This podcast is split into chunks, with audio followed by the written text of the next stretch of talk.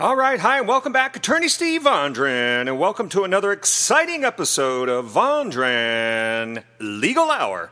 Okay, so this is Attorney Steve Vondran. This broadcast is general legal information only and not legal advice. But we're going to talk today about innocent copyright infringement. Okay, so this is a big topic, you know, um, you know, online infringement of videos and software and movies, photographs everything. You know, there's so much stuff going on with online internet infringement, which is what our firm gets involved in. So, but one of the big topics that comes up is innocent infringement. Now, um, the copyright laws, the way the copyright laws in the United States work is if you have a registered copyright, this means you have registered it with the United States Copyright Office you have certain protections, and that is one, you are able to file a federal court lawsuit, but two, more importantly, you are able to seek what we call statutory damages from for willful infringement if you can prove willful infringement and we're going to talk about that in a second. If you can show willful infringement the plaintiff can get 30,000 to $150,000 in statutory damages. Now that's a number that's going to depend on the judge and you know what what the jury and what you know what the number should come out at. So so you have 30 to 150,000 for willful infringement. Now if it's not willful infringement, then there is case law that says there actually statutorily says minimum of $750 per infringement up to the 30,000. So 750 to 30, and if it's willful, you can seek 30 up to 150. So that's how it breaks down.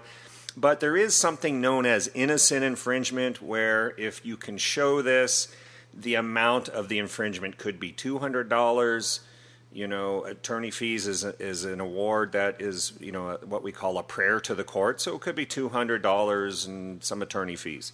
So, but let's talk about willful infringement. Now, when you're dealing with photo infringement cases or online uh, torrent infringement, such as Strike Three Holdings or Malibu Media, pornography infringement cases on the internet through torrent protocol, you know, everybody's talking willful. It's willful. It's willful. And the other party's going, no, it's not. I didn't know. It's, you know, I didn't know this was against the law.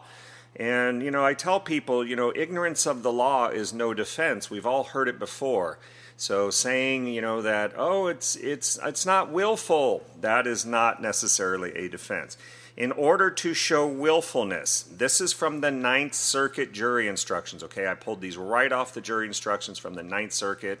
The Ninth Circuit covers, you know, Washington, Oregon, California, Arizona, Utah, Montana, Idaho, these western states. So it covers a lot of turf. Um, but willful infringement, a plaintiff needs to show by a preponderance of the evidence. That means that it's more likely than not what some people call the 51% rule, that defendant engaged in acts that infringe the copyright. So, number one, you know, a plaintiff needs to show that defendant engaged in acts that infringe the copyright, and that could be something as simple as taking a copyrighted photo and throwing it up on a T-shirt and trying to sell the T-shirt, or you know, trying to sell the photo itself, or throwing it up as a piece of wall art, or putting it on furniture, or anything else. So the acts that in, so a plaintiff needs to show by a preponderance of the evidence that defendant engaged in acts that infringe the copyright. That's usually pretty easy. Number two, defend, a plaintiff needs to show that the defendant knew the acts were infringing, okay, intentional or aware of the infringement. And this is where people usually go, "What? What? I had no idea. I had." I don't understand copyright law. I never went to copyright school. I don't know anything. Well, and again, that's what I say is ignorance, and that's I don't think that's going to be much of a defense. But so a defendant, a plaintiff can show that a defendant acted intentionally, knowing that it was infringing, or reckless disregard. Now, this is where a lot of, to me, a lot of people come in because they're in reckless disregard of the rights of the copyright holder. So reckless disregard is, yeah, who cares? I don't know. I'm using, I know I didn't license this photo, but I'm going to use it anyway. You know, could be some artist took it, but I really don't care. So that's going to be a lot of things, and that ties in with the third thing willful blindness. So, all a plaintiff needs to show is one of these three things. Um, number one, that the defendant engaged in acts that infringed the copyright, and that it defendant knew his acts were infringing, were in reckless disregard of the rights of the copyright holder, or willful blindness. Willful blindness. You know what is that? Some people might say that's conscience, conscious ignorance. Okay, but willful blindness, turning a blind eye. Ah, who cares? I don't have time to look into it. Who's gonna? Nobody's gonna find my website here. I'm just a tiny little tiny little blog in the big universe. Nobody's to find it. Okay, well, with products like TinEye, people are able to go out there and find their infringing photos. So um, you can look this up. It's the In re Barboza case, 545 Federal 3rd 702. You can read more about willful infringement. So that's willful infringement.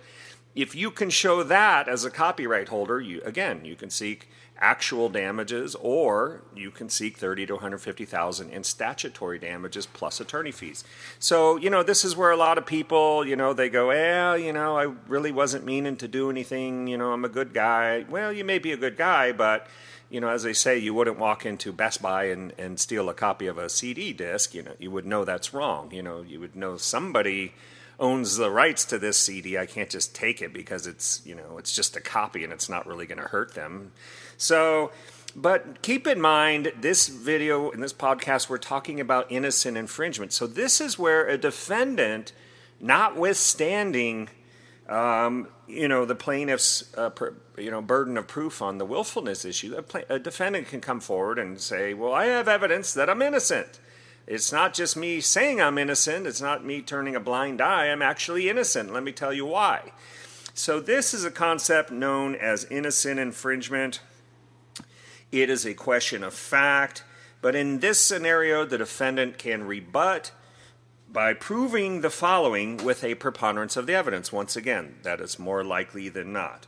One, they need to be able to establish a good faith belief in the innocence of their conduct. So they need to have some facts. They need to come forward with some facts as to why um, what they're doing is is innocent. Now, one thing could be um, an attorney opinion letter. Somebody may say, "Well, you know, my my use of the copyright is a is a fair use." You may have gone to an attorney. An attorney evaluated your your potential use of a photo or a video and an attorney may have said, you know what, I think this is a parody, what you're doing. You're putting this picture on your shirt. It's a it's a parody, it's a fair use, you're making fun of the, the of the photo.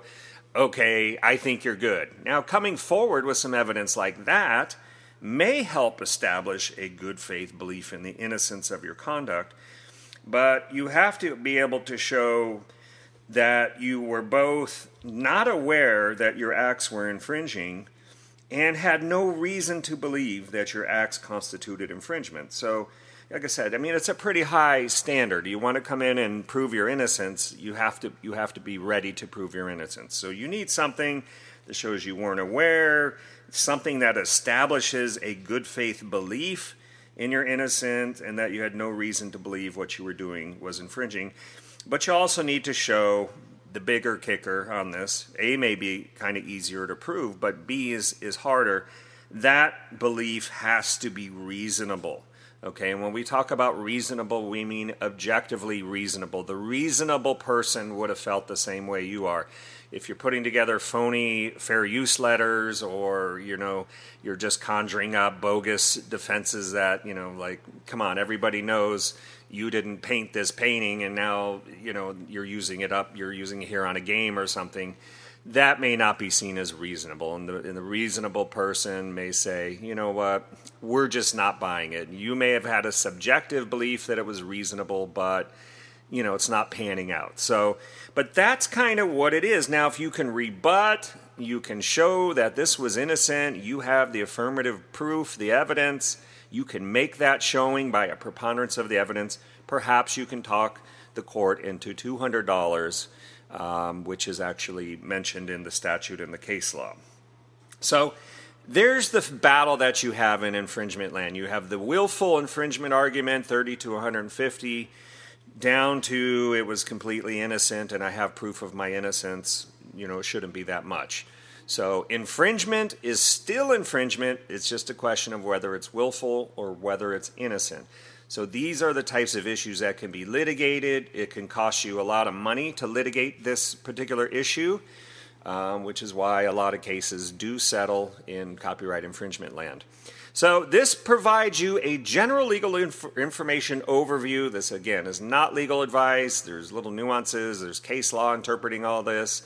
So this is general information only. But I wanted my peoples out there. I wanted them to know this is one of the big battles that we fight in online infringement. Okay, if you need help with infringement, photo, video, illegal movie downloads, internet infringement, um, video infringement, give us a ring. You can find us on the web at attorneysteve.com. That's attorneysteve.com. Have a great day. We'll be back with some more exciting information, so make sure you follow us. Take care now.